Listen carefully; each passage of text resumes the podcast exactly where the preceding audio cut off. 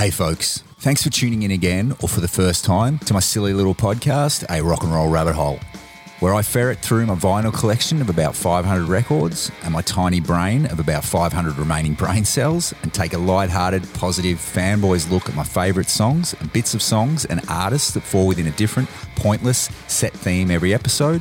And I sometimes highlight some rock and roll bed shits just for some fun. It's really just an attempt to archive some stories, old YouTube interviews, and some great songs for like minded rock music fans.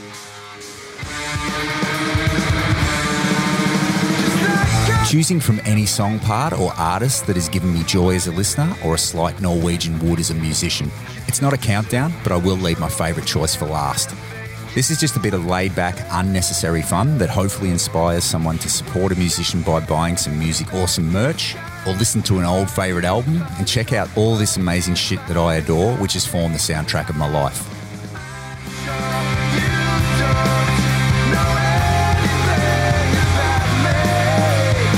A lot of people do like to share their opinions these days, please let me know if you think if I have missed anything in my record collection that I know and that I like by sending me an email at this is not a real email address at gofeckyegoodself.cockgoblin.com. That's cock spelt with two K's, and I'll get back to you as soon as I give a shit. But seriously, if you do want to say hi, you can hit me up and follow the podcast on Instagram and Facebook a rock and roll rabbit hole podcast or via the website a rock and roll rabbit hole.com. That's com spelt with a C. The website also has Spotify playlists of all the songs used in each episode, past episodes as well, and some other golden magic. And I also have some small playlists of the great lesser known artists that I like to highlight at the end of each episode on the Victims tab of the website.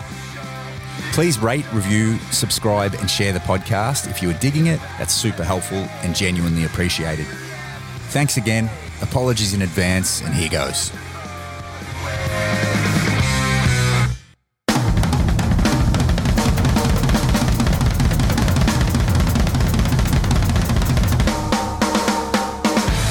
Hey, folks. As always, thanks for listening, or if it's for your first time, thanks for checking out the podcast. And I do hope that last week's episode proved that some drummers do contribute to music. I'm joking, drummers. Everyone knows you don't contribute at all. And if you did miss part one of Instant Drums last week, I was rabbit hole digging on songs with drum intros that I recognise before a real instrument has been played or a note has been sung. You get the picture? And here's what we got through last week.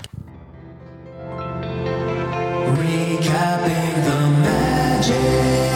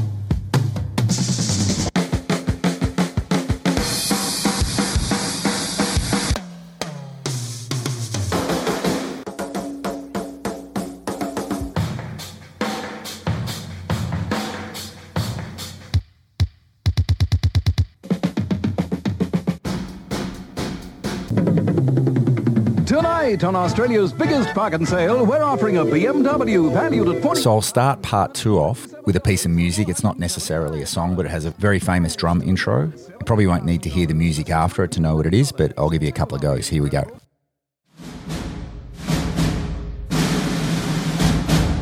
And in case you're Amish or from Chess Hunt, here it is again.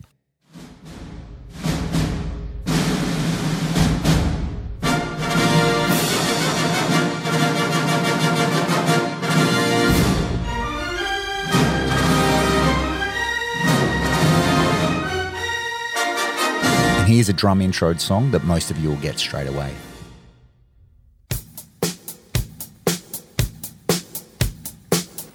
How do you write a song? How do you write a song? How do I write a song? Well, if I sat here and played some chords, whatever, and say, I'm going to write the best song ever written, nothing happens.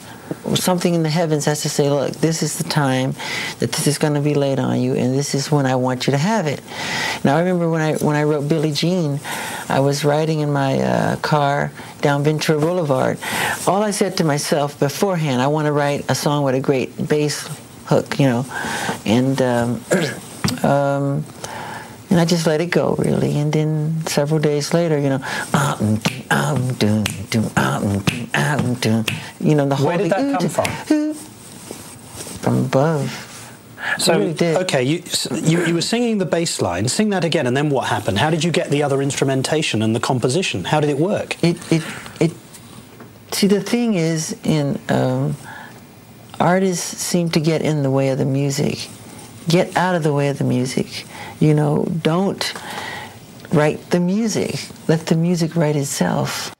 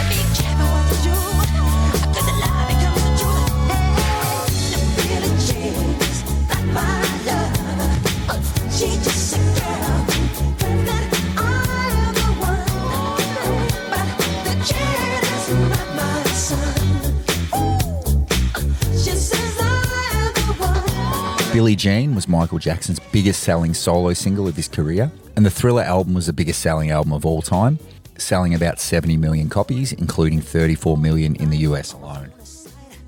It reminds me of an incident that happened that nearly got me fired from a job when I was a teenager working in a record shop. When a lady customer asked me where she could find the Michael Jackson records, I think I said something like, look under J in the male artist section. But if you can't see any there, occasionally Michael Jackson can be known to sneak into the kids section. Bitch did not find that funny at all. Anyway, moving on to an artist that most probably didn't diddle with kids. Let's see if you can pick this drum intro, which still sounds so good. It was recorded in 1979. I'll give you a couple of listens.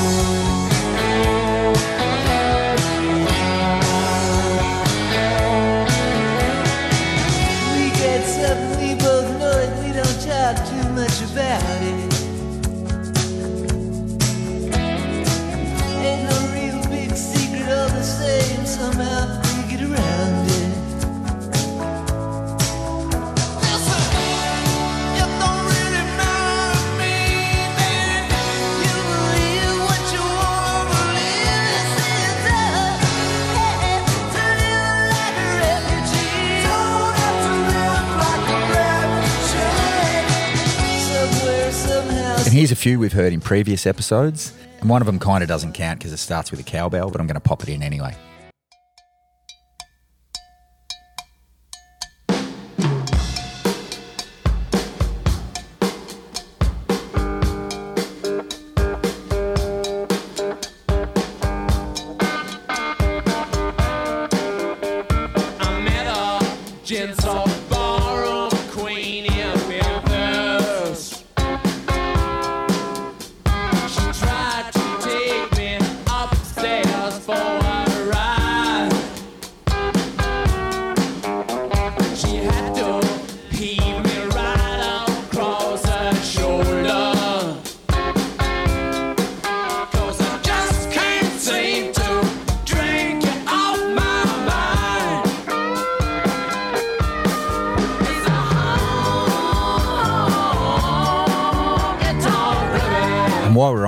Cowbells Then Drums. Here's another great drum and cowbell tune that we did here in the Cowbells from Hell episode, and it's Liar by Queen.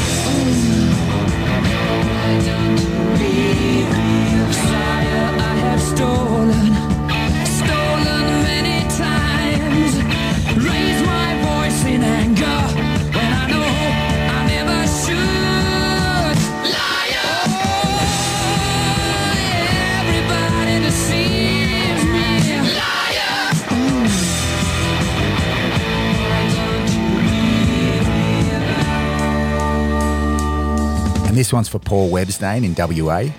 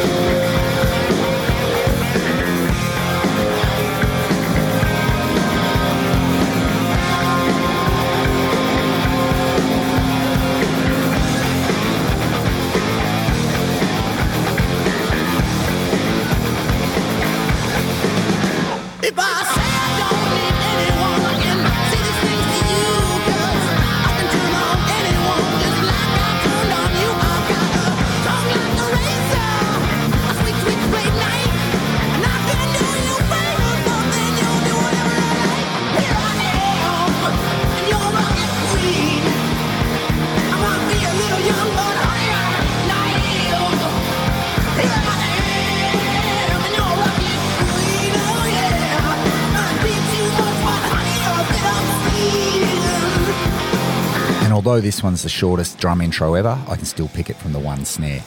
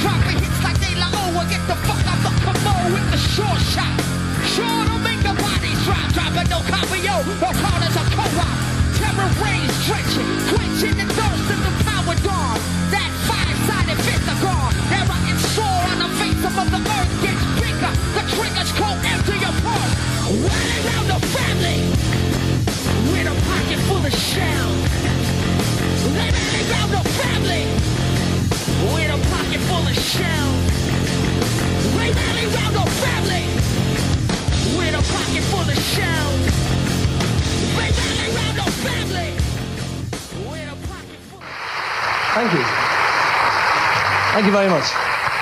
So, that was a song called From Me to You. Good evening, how are you? All right? Oh, good. We'd like to carry on with a new song, uh, She Loves You. One, two.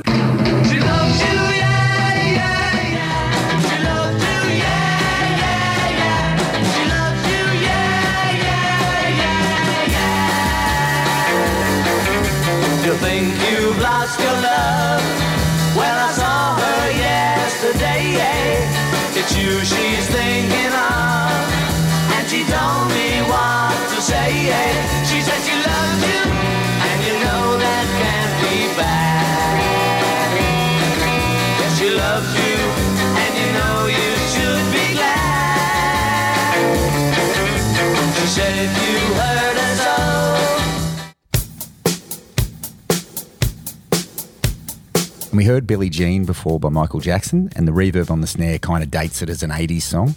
And here's two other songs from the 80s with very similar drum intros. That one's not too tricky to guess. Here it is again.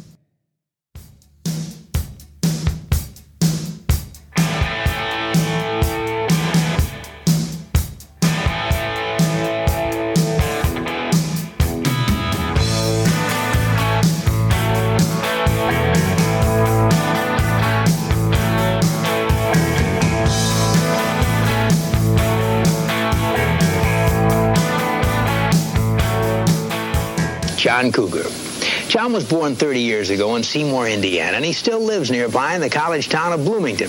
When he was a teenager, John played in a few local bands, and in college he majored in broadcasting. After graduation, got a job at a radio station. But the job was in sales, and John didn't stay interested very long. In the early 70s, John started recording demo tapes, and he sent them around to managers. One of the managers was Tony DeFries, who handled David Bowie. And it was Tony who signed John. Now, at the time, John Cougar was using his real name, John Mellencamp. And Tony told him he'd have to change it. It was like getting a haircut. You know, it was like, uh, if you want this job, you got to get your haircut. You remember how that went in the 60s for guys? It was the same way. If you want this job, John, you got to change your name because we can't sell a guy his name, John Mellencamp. Just doesn't roll off the tongue or something. He says, I made up the name David Bowie, and it worked for him. His name was David Jones, right? And John Cougar will work for you. John recorded one album, Chestnut Street Incident, and then broke off his association with Tony DeFries. Signed with a new manager, Billy Gaff, and with a new record company. And he started hitting the charts with songs like I Need a Lover, This Time, Ain't Even Done with a Night. And the song that's become his biggest hit so far, a song that's now at number two on the pop chart.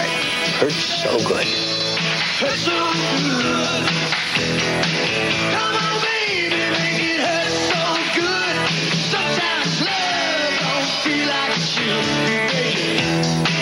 And I've always confused the drum intro on Hurt So Good with a song from 1980 called So Long by a British band called Fischer-Z. And here's Hurt So Good first.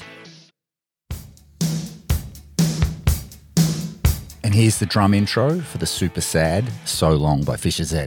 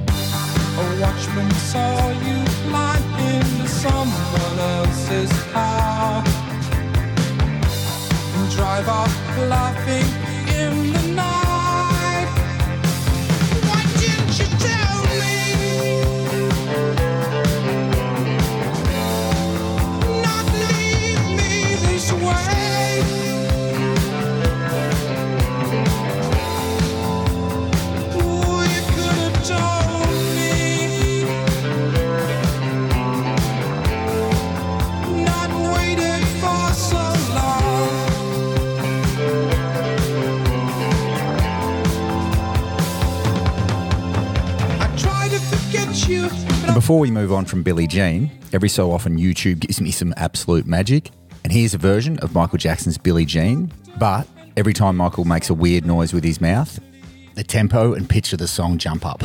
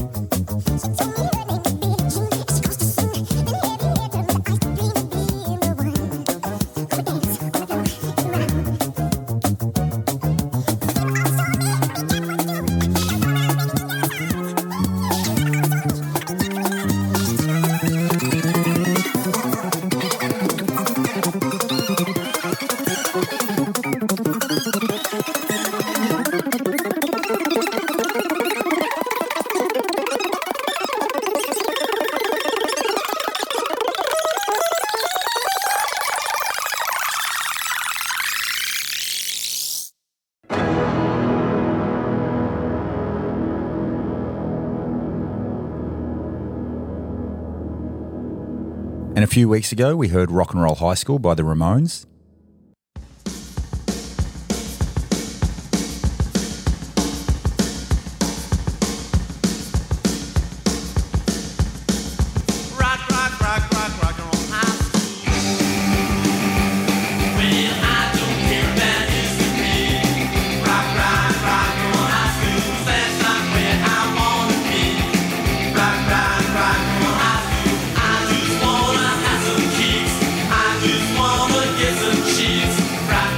intro on rock and roll high school kind of reminds me of Norway's national anthem.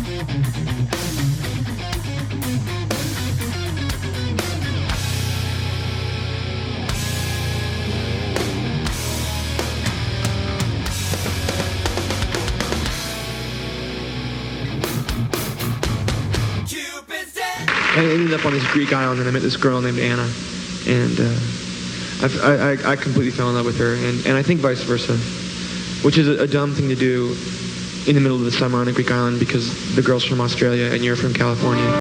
Uh, there was this period where I got really, really sick of playing music, and I, uh, I, I saved up some money from landscaping, and I, I bought a backpack and some, some boots, and uh, me and a friend got tickets and went over to Europe just to backpack around Europe. It was like the summer of 1989.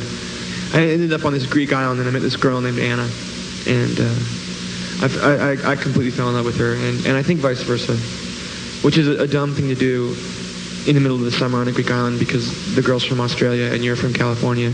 And the last thing, you should have a fling, you know, that the last thing you need to do is fall in love with the girl from Australia because you've got, you don't have years, you have weeks, you know, and then everyone goes home and, you know, we were kids and the plane tickets are too expensive. You can't change these things, you know.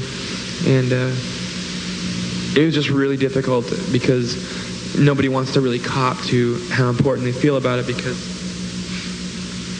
it just it's a it's a it's a it's a hole that you're going to fall into you know and so the the song is really about um, denial you know the the characters in the song keep saying to each other no you know I'm not ready for this sort of thing in, until the very end when, when it's too late.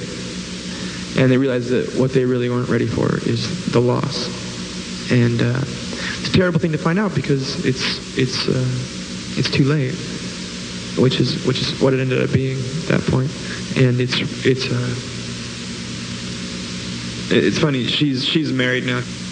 And uh, she's got a kid, and, and she still lives in Sydney, and we still talk every once in a while. Not, not too much, but uh, and whenever I talk to her, she still tells me that she loves this song. And I do too. That this is a, this is Anna Begins.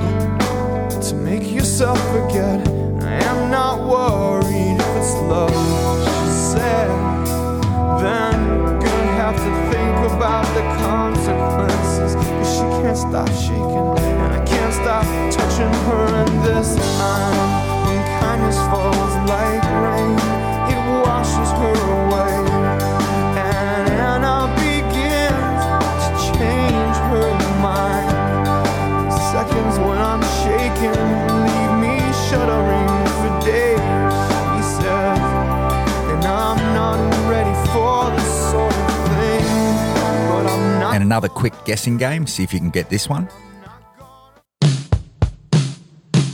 And here it is again.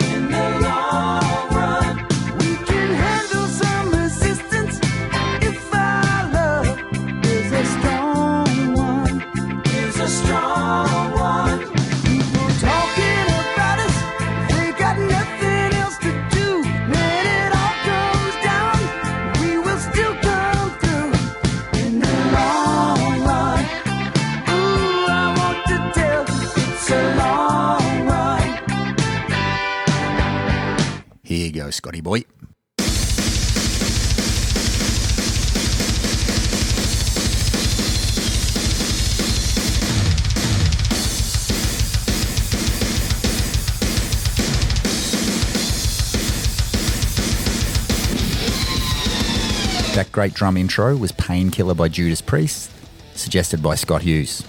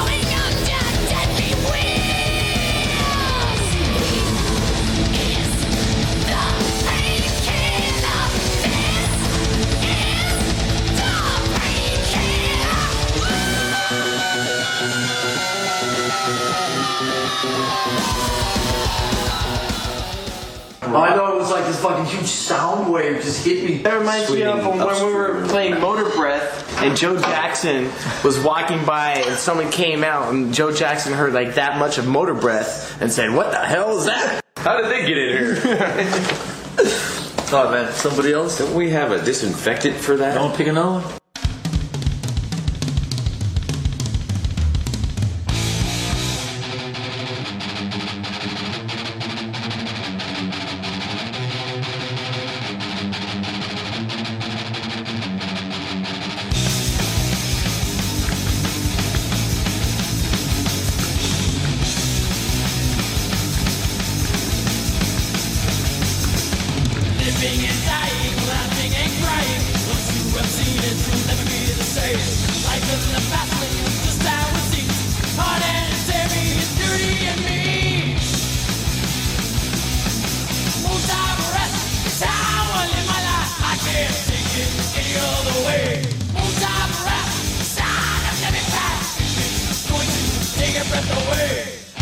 Back in episode 19, we heard a band called the Gamma Senin, and the band put out a self titled album that I've been digging this year. And the last track on the record, called 50 Second Mark, has a cool drum intro.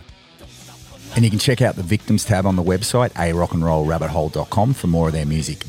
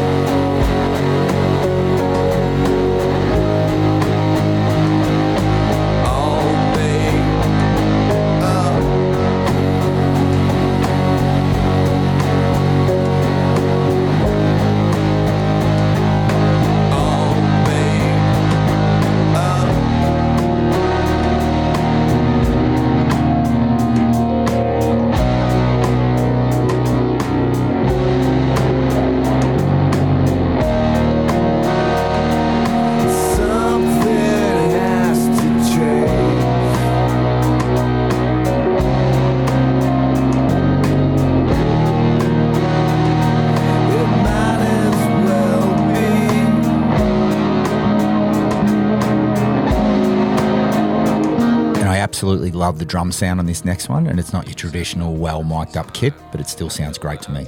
And it's a super recognizable drum intro.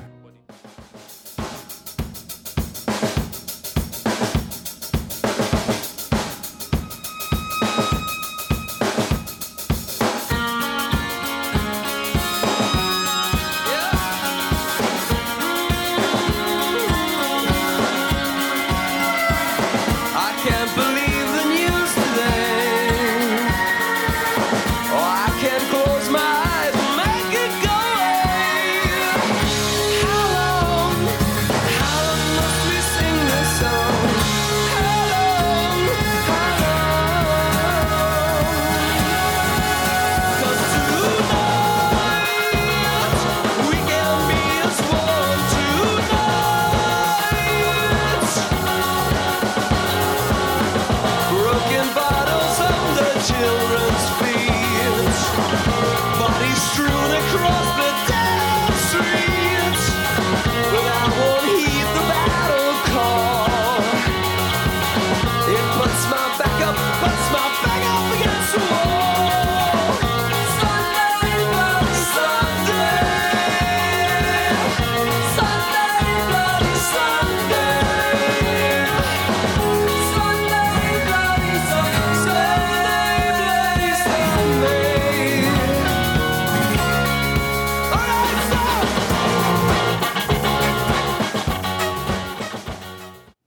It's hard to to imagine what Ireland was like when my mother and father got married. Um, my father was a Catholic, my mother was a Protestant. Big deal, you might say.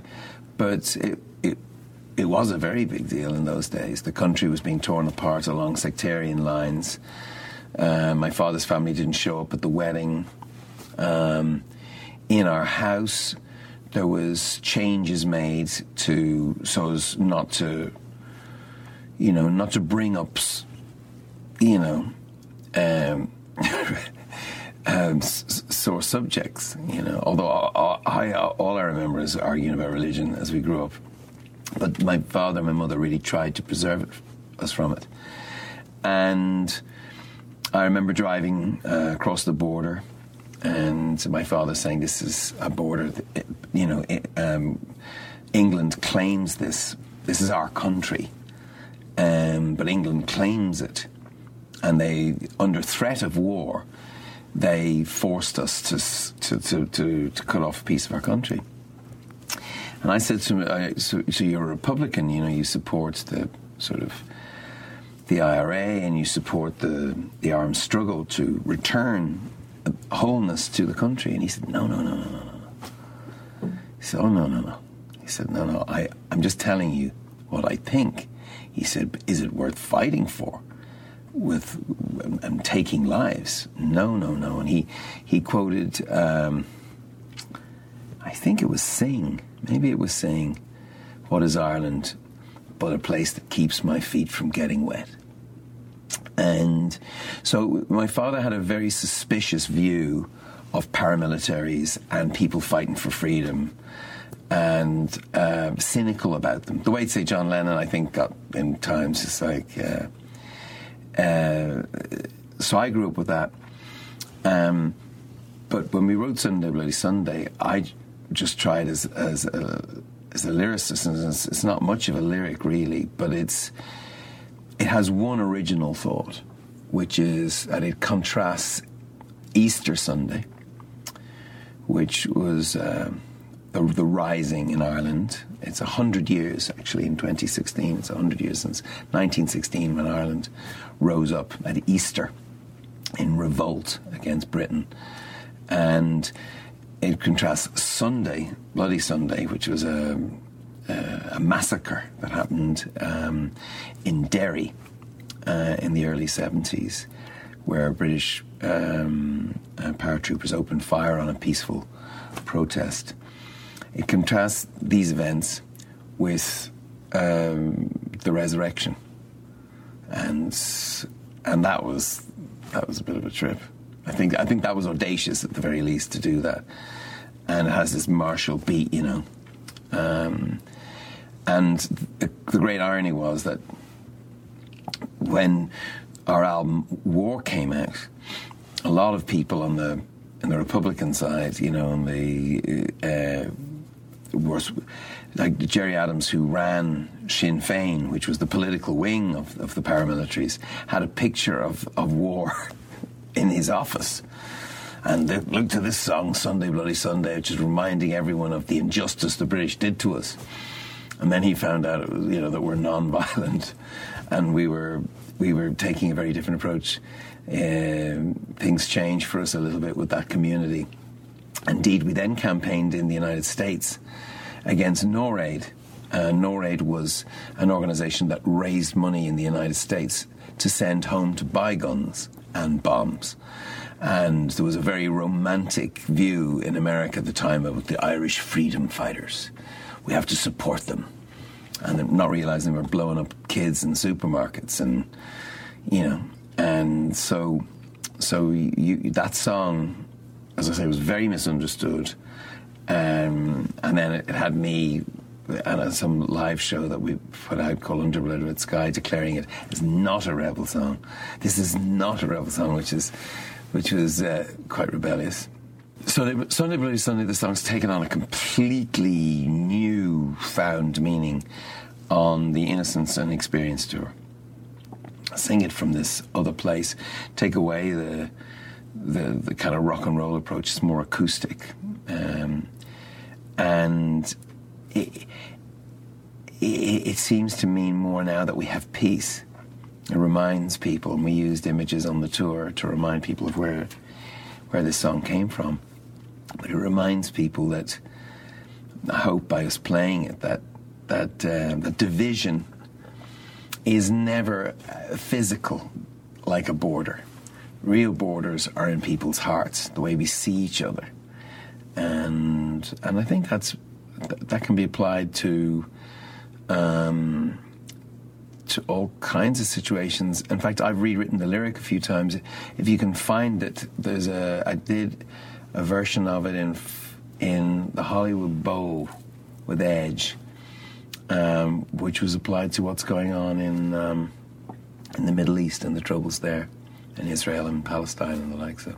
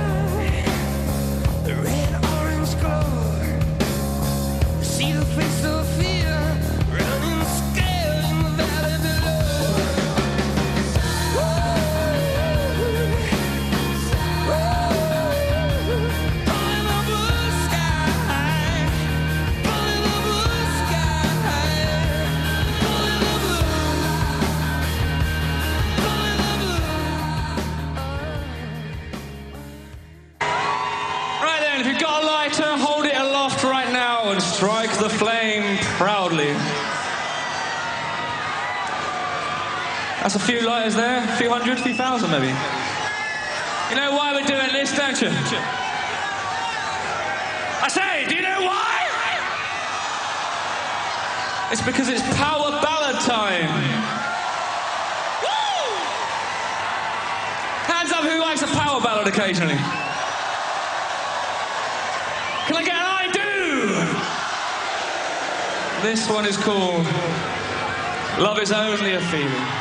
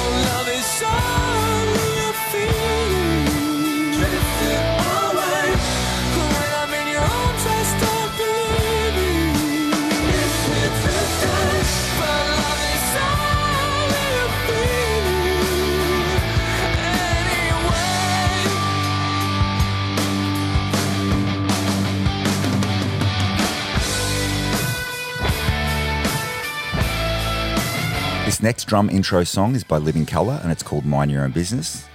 And I've never heard a song mess with the timing and tempo so much. So wacky and cool. Check it out here.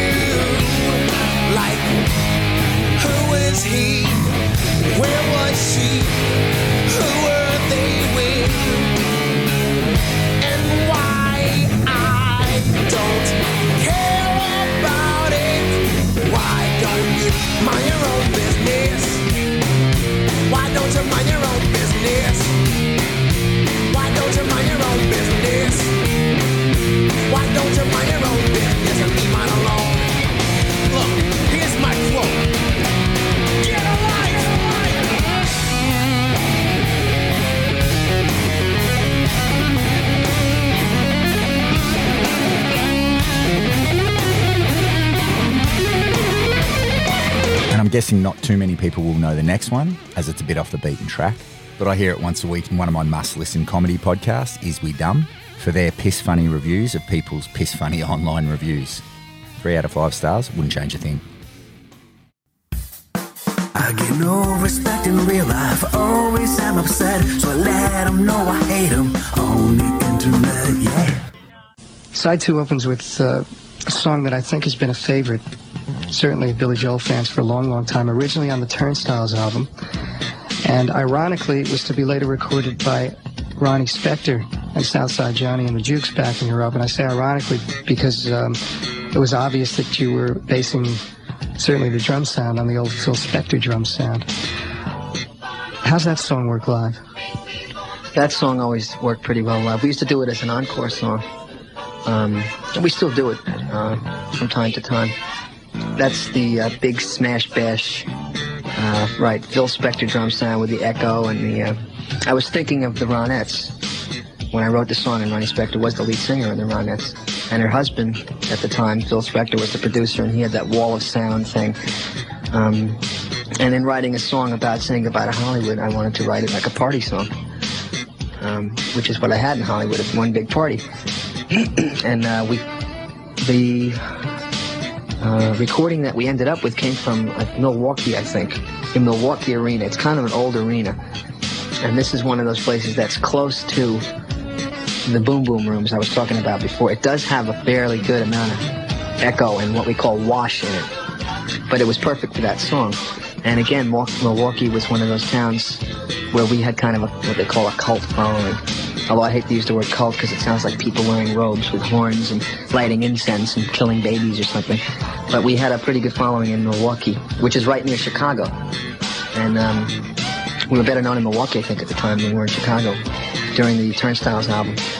And uh, it just, that uh, particular version of it jumped out. I wasn't really happy with the way the Turnstiles uh, record was. It was a little bit dead, a little bit dull. And this has a lot of life in it.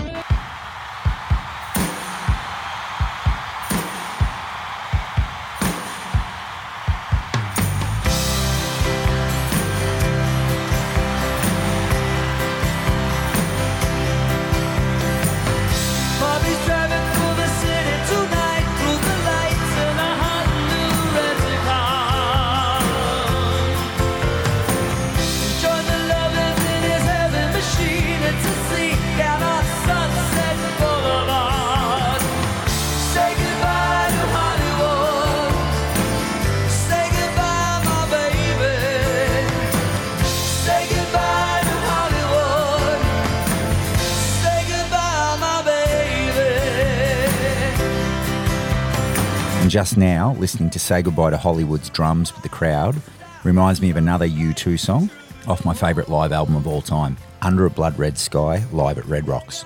And here's the intro to Say Goodbye to Hollywood again, and then the drum intro for Gloria.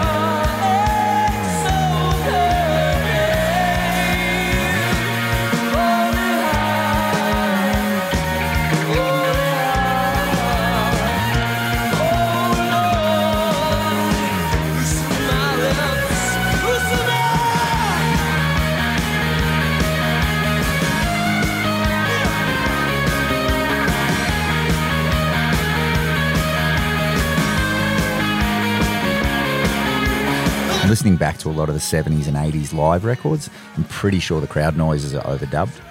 Not sure. Call in if you know. Once we'd finished Argentina and Brazil, the band decided to go back into the studio. And they had, of course, bought the studios in Montreux here.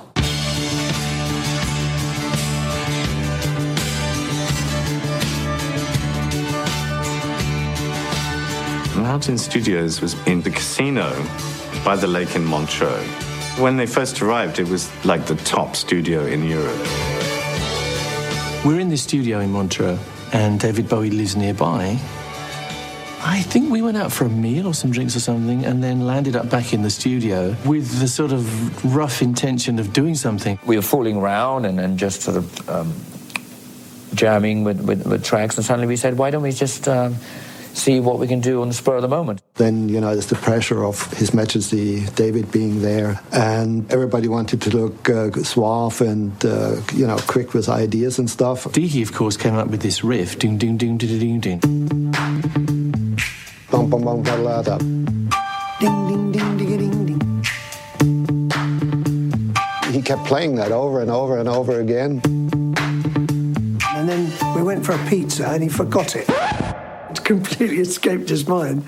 We got back and I remembered it. And of course, we're used to playing together. And now we have this other guy there who's also inputting, inputting, inputting. David's idea to put all these clicks and claps, and then it just the sort of track grew.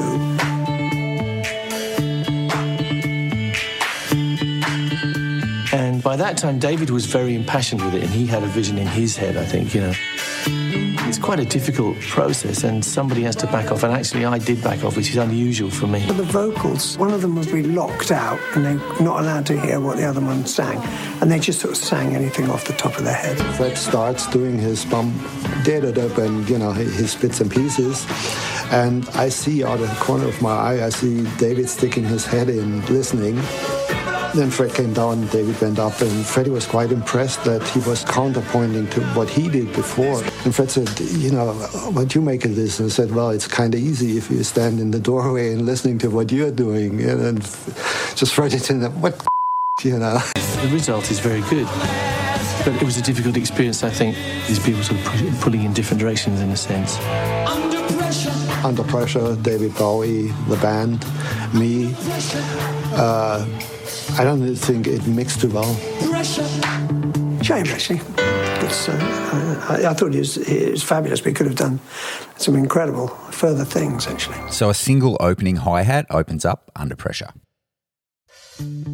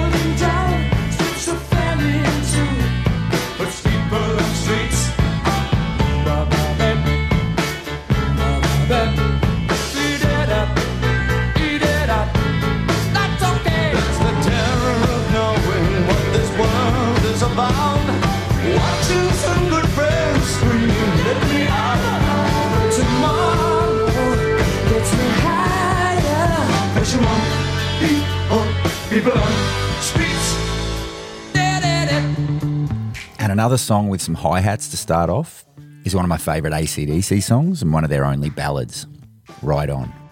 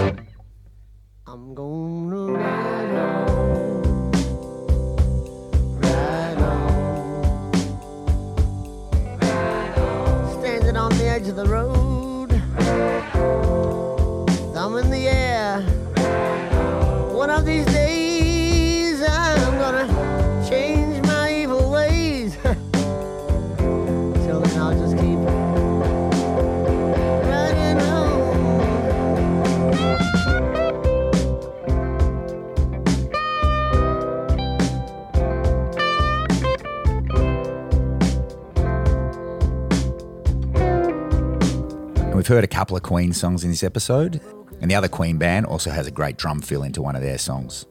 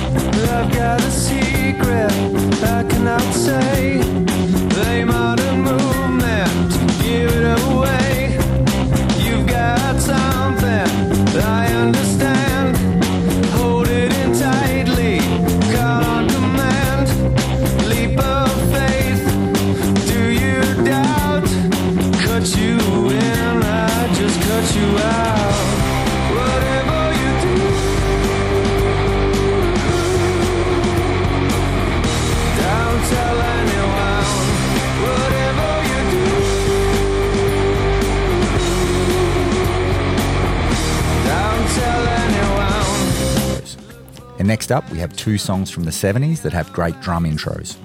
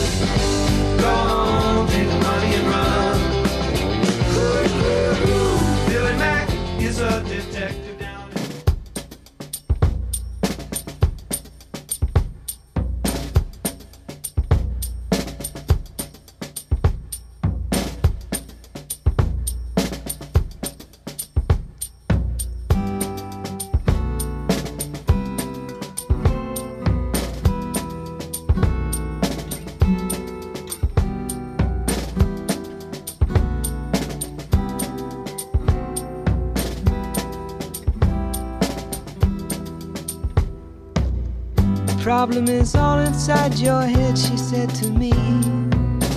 The answer is easy if you take it logically.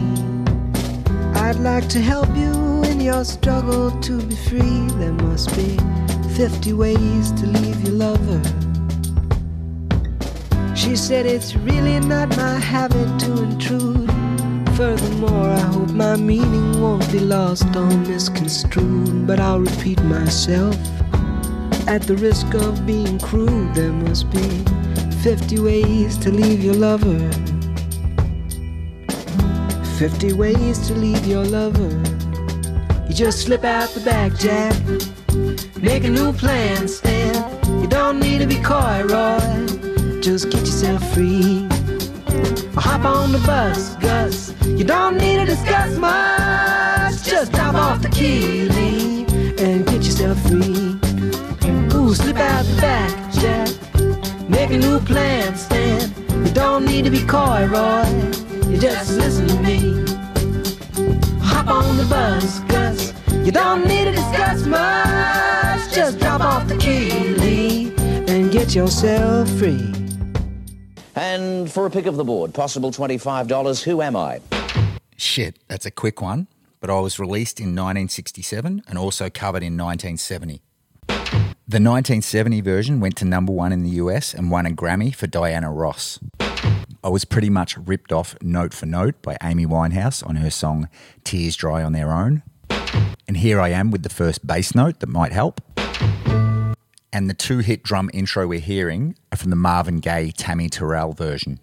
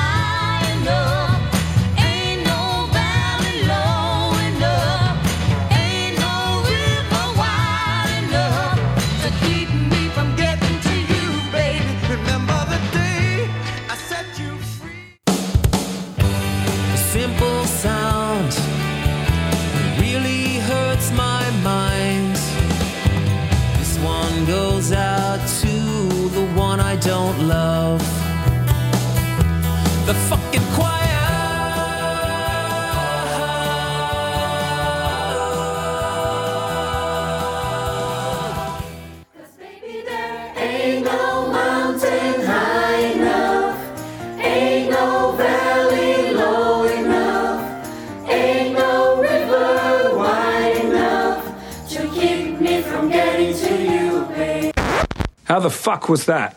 That one was super shit. All right, let's move on. This next one should be an easy get if you're alive in the 90s. How'd you go? Here it is again.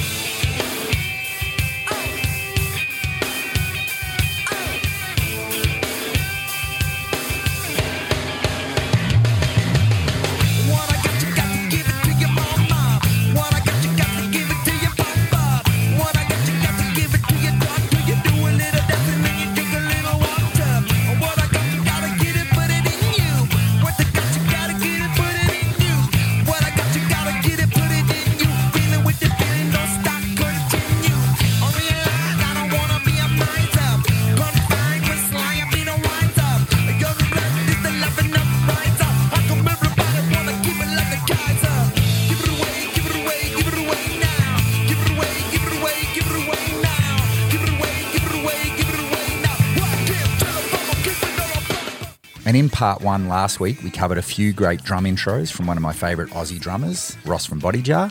Here's a couple of great recognisable drum intros from another favourite Aussie drummer of mine, Rob Hirst from Midnight Oil, with Sleep and then Best of Both Worlds.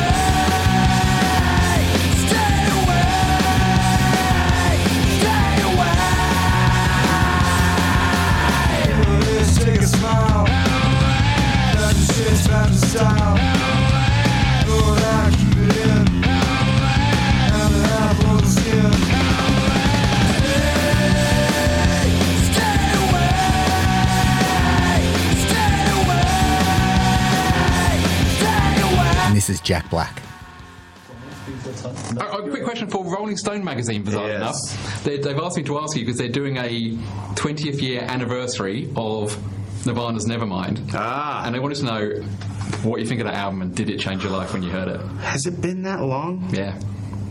Uh, yeah, that was definitely one of the formative uh, uh, experiences for me, listening to Nirvana, Nirvana for the first time. I'm proud to say I was there before Nevermind. I was there for Bleach. Old school. Uh, yeah, someone turned me on to that album, and I was just like, who are these guys that are changing music? Yeah, that, that was one of the times when it was like I had never heard anything like it before, and it was so compelling. It must have been similar to what it was like when people first heard Led Zeppelin or the Beatles, you know. But um, I remember seeing them live in San Francisco. I don't remember the date, but I remember it was the night that Bill Graham had died. Oh wow! So and they were so fucking good.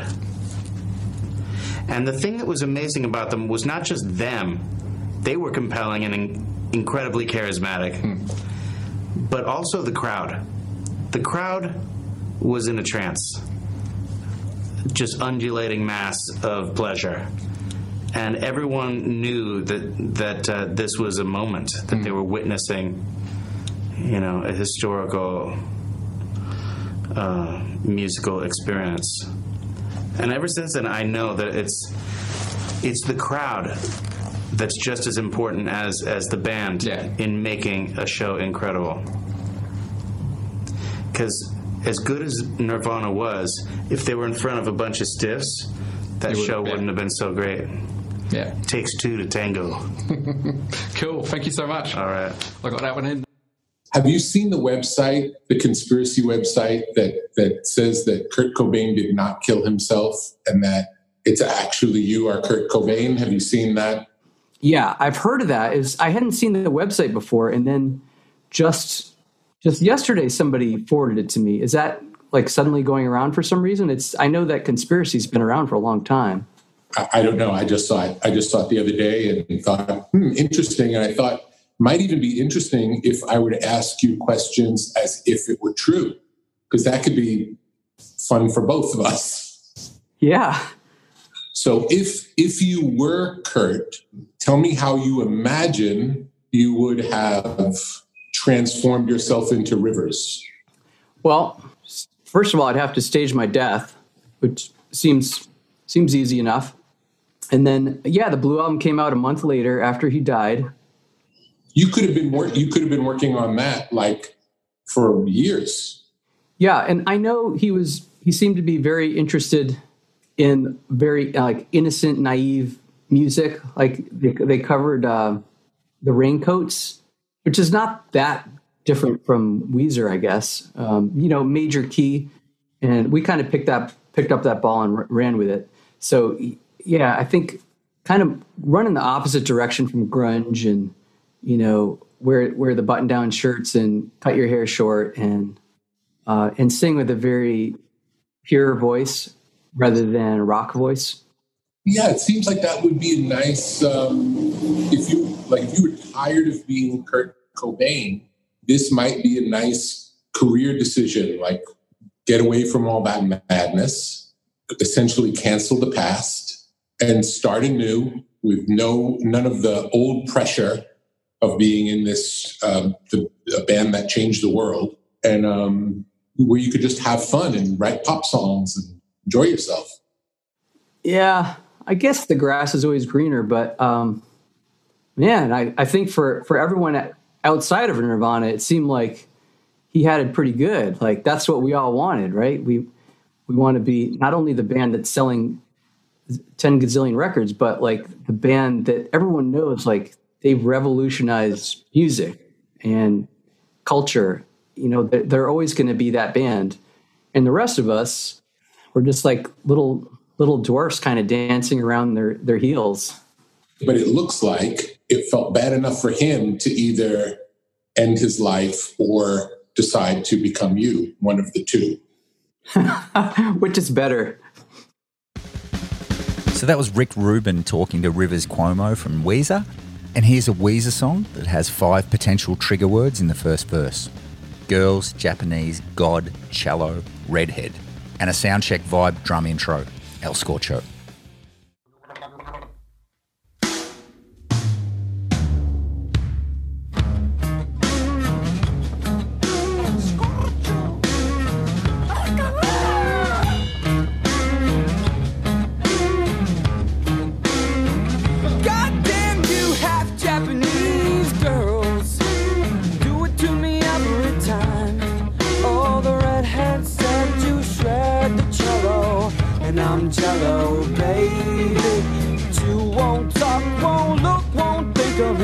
I'm the epitome, a public enemy. Why you wanna go and do me like that?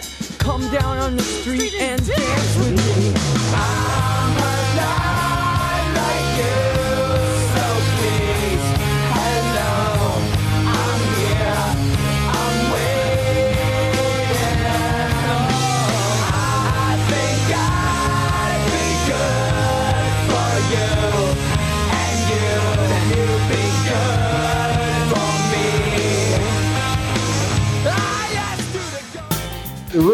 rumor was We were always that, that that. it was about Rosanna Arquette, but you wrote it about. It was about another girl who was my first first love. but Steve was dating Rosanna at the time. Yes, and all of a sudden she came in. I think everybody in the, that was anybody who met her had a crush on her, and I was no different. When she walked She in, was and I met her. cute She was cute. and She was gorgeous, and I just needed a title. Meet you all the way, and there was I met her, and I remember just adding her name to the song. Yeah. You got to come to me if you want the real truth. I love it. Rosanna hit all of, we all met her at the same time, especially David and I. I met her at James Newton Howard's wedding and was very much enamored with her, and she was in a relationship. And about a year after that, she was free of the relationship and we started hanging out. She started coming over to David's house. And we weren't, you know what I mean? It wasn't Yeah. preordained that she, you know, that we were going to be together. She just was around, we had mutual friends, James Howard and his wife at the time. And, uh, and I think everybody was a little enamored with her. You know what Oh, I yeah. mean? Yeah. And I think well, it I inspired. mean, Peter Gabriel wrote "In Your Eyes" about her. long line of Rosanna's been kind of a zealot in that. You know what I mean? Right. With a lot of stuff. You know what I mean? Outside of Pattie Boyd, maybe the most Yeah. written about uh, female in, in pop. He totally wrote it about. it. You know what I mean? Like you write about a girl that you see. You know what I mean? That you first meet Right, and right. Has, leaves an impression on you. Putting those two beats together, I came up with my own little kind of hybrid. For Rosanna, I added the Bo Diddley figure. It's a shuffle Bo Diddley figure. Basically. And putting them together, this is what it came up with.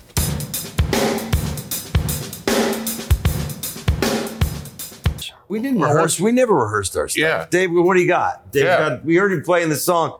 And, and then Jeff goes, well, he, Jeff had been listening to Led Zeppelin, Fool on the Hill. That and Bernard Purdie's Babylon Sister. So he sort of did his version of that. I had been listening to, To. Panic in Detroit with Bowie, so I wanted this doom, doom, doom, doom, doom. Jeff just took one look. He didn't even play that. He tried about one bar of it and said, no. He goes, let me tell you, this is how this needs to be.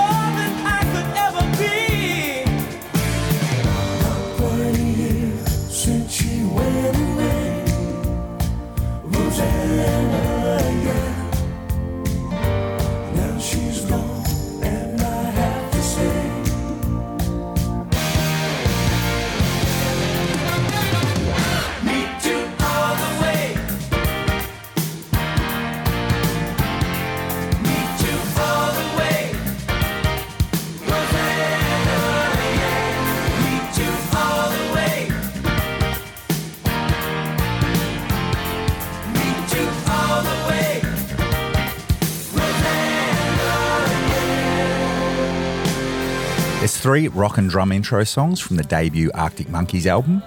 Whatever people say I am, that's what I'm not. And I will play them in reverse alphabetical order of the last letter of the last word of each song.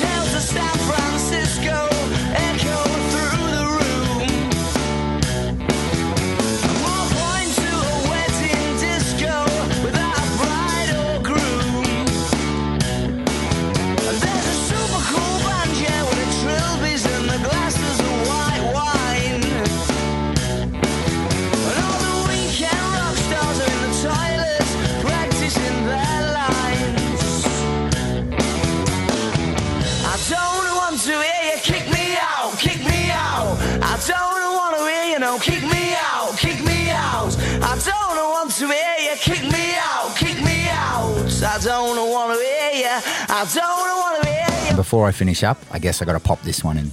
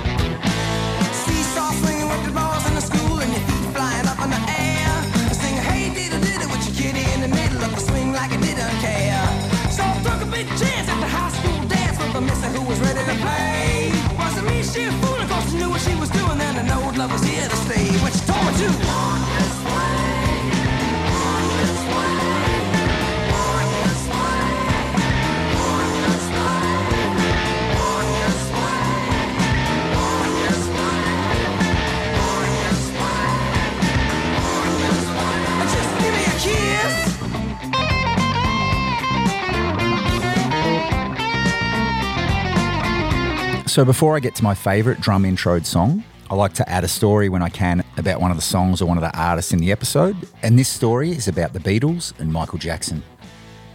Nothing to do with kids.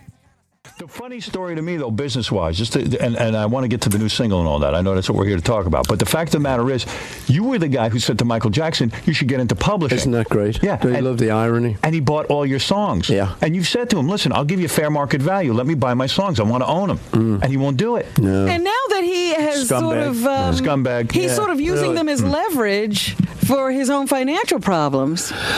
You know, it's a funny thing. We had a, quite a good little relationship. He rang me up one Christmas Day, I think it was, and I heard this. Hello? He's very weird. Oh, Yeah. I said, hello, is this? I thought, uh oh, wait a minute, this American fan's got my uh, uh, home phone number. Right. This is weird. I said, hello, yes. Yeah, no, he's not, he's not here. Yeah. Uh, so, hi, Paul. So, anyway, he came over. He, I said, what do you want to do? He said, make some hits. I said, well, that sounds good. So we, we got a little relationship there. It was quite good fun. And it is true, he did ask me, he said, you know, got some advice, Paul? I took him, took him aside and said, diddle diddle diddle diddle, and think about getting into music publishing. And I thought he was joking. He said, oh, I'm going to get yours. well, I went, oh, he slapped Sure him you on are. the back. Right, right, right. Good one, you know, I thought that was a joke. And then I just got rung up and said, he's got yours. Oh. And I thought, hey, you know what is weird? I don't mind that because he, you know, had all the business, yeah. cash, someone was selling it and he bought it. What I don't like is that I've actually written to him a couple of times with Dish in the Dirt. Howard, you got me at it. Go ahead, yes. I don't normally You try wrote him and a couple this. of letters. Wrote him a couple of letters saying, Michael, don't you think after like, even if I was just a writer on the payroll, after 30 years right. of being reasonably successful for this company you now own, don't you think I could have a raise? Yeah. And you know, he said, "Oh, well, that's just business." I said, "Yeah, yeah." And we've never talked about it. He won't even answer my letters. Oh, my so you know what? If we haven't got that great a relationship. Not anymore, huh? That pisses But me I did off. read I met him. recently- I wait a met him once, and uh, I thought he was the oddest human being I ever met. But I did read recently that because of some uh, cash flow problems he's having, Yeah. aren't your songs up uh, for grabs? In fact, this might be a good time for me and you to go in and buy these songs. I'm in. Yeah. Yeah. You know, so no, I think it may be true. I, I don't know. You know, you never know what's room and what isn't. I, I don't have access to his accounts, but um, uh, you know, I do. that may be true. I know you do.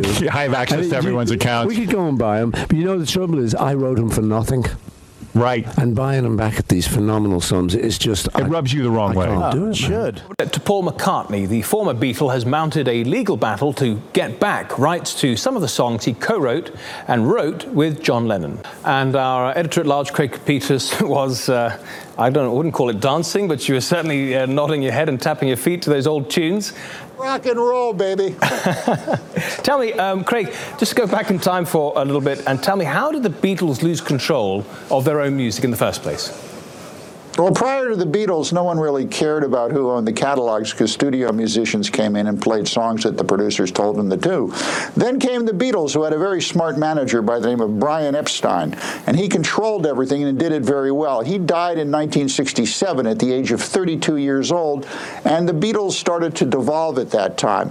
Uh, they were going bankrupt. In 1969, the Beatles formed something called Apple Corp. Apple, the real Apple, the first Apple, and that was going down the tube. So so on Mick Jagger's um, advice, they hired a New York manager called Allen Klein, who uh, was pretty much a swindler, and. Um, Everything kind of went downhill from there, and whatever peace, love, and brown rice was left with the Beatles devolved into uh, chaos, loathing, and lawsuits that ended with uh, uh, Michael Jackson a number of years ago selling his 50% share in the Lennon McCartney catalog to Sony for some $750 million. And it's just been a nightmare. The Beatles legal battle, Paul McCartney filing a new lawsuit against Sony Music for ownership rights to some of the Beatles' most treasured songs. And Sonny, you're here to discuss this. And when we say treasured, treasured songs, we mean I want to hold your hand, love me do. Yes. All you need is love. the ones that we love so much. And he co-wrote a lot of those songs mm-hmm. with John Lennon between 1962 and 1971. But guess what he did? He transferred his rights to those songs to other parties. And a lot of young artists do that because they don't have a lot of bargaining power.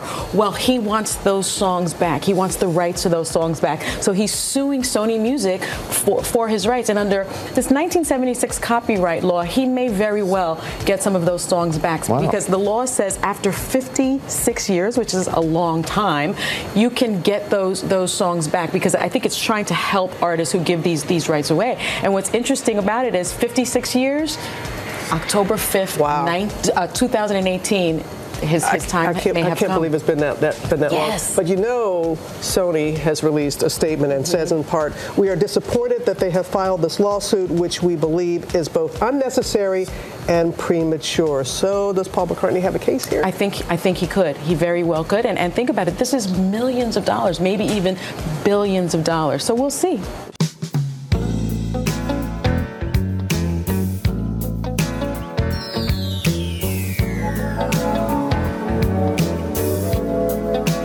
So in 2017, Paul McCartney got the rights back to most of his Beatles songs. Thank you, Michael. So for my favourite drum intro song, I'm going to go with a Jellyfish song off Spilt Milk, and the song is called New Mistake. I definitely check out that album if you haven't heard it. I love every song on it.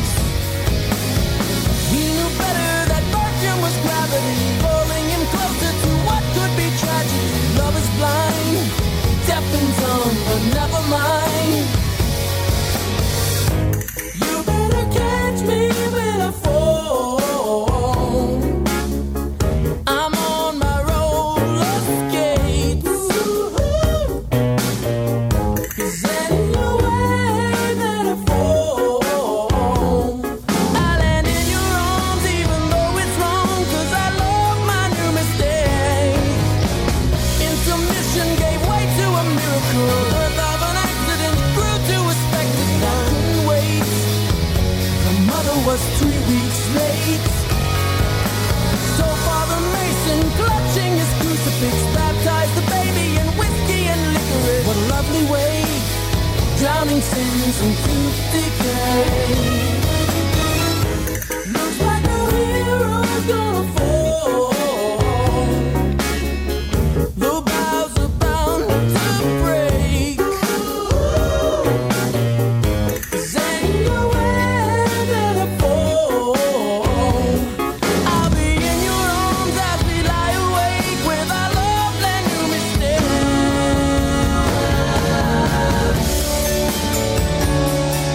always, thanks again for listening. And thanks to James Glorbitz and Turtle for some positive vibes this week. And you can check out all the past episodes on the website, a rockandrollrabbithole.com. Follow the podcast on Instagram and Facebook, a rock and roll rabbit hole podcast. And on the website, I also have Spotify playlists for all the songs played in each episode. If you got a spare second, flip me a review or a rating, that'd be helpful. Thank you. So at the end of each episode, I like to add a lesser known artist that qualifies for the week's topic. And this week I'm going to go with a band that I've used a few times. And their record Lucky Star was one of the albums that I listened to a whole heap last year to get through the lockdown. And they proved that not only drummers can be useful, they can also be left handed. And you can check out this great band on the Victims tab of the website. And this is What Have We Learned by Doc Halibut. Thanks again, guys. We'll see ya. Do it, Sammy. Not yet. Now.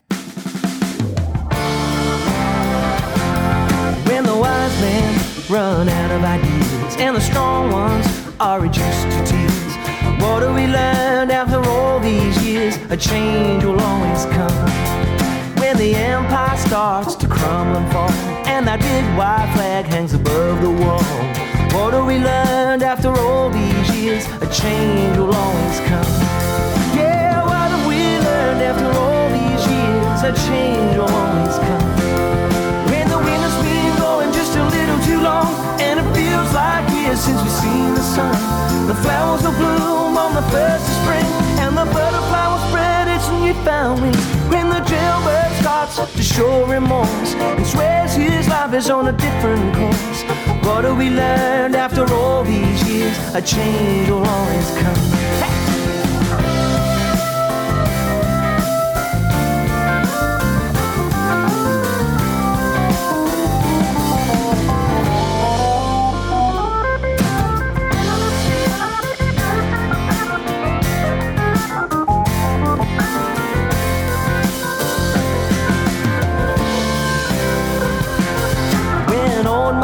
Starts to grumble and moan about how she ain't treated like a home sweet home. What do we learn after all these years? A change will always come. When the last shot misses from a hunter's gun, ain't it kind of funny when he turns and runs? What do we learn after all these years? A change will always come. Yeah, what have we learned after all these years? A change will always come. Like the rivers and plains, and the whole darn world sort of looks the same. Hang in there, cause a change is gonna come. Pretty darn soon we'll be singing in the rain.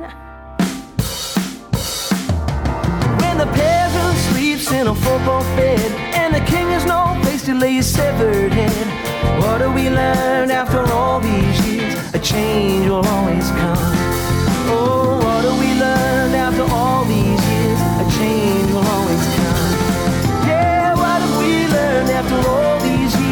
Change will always come.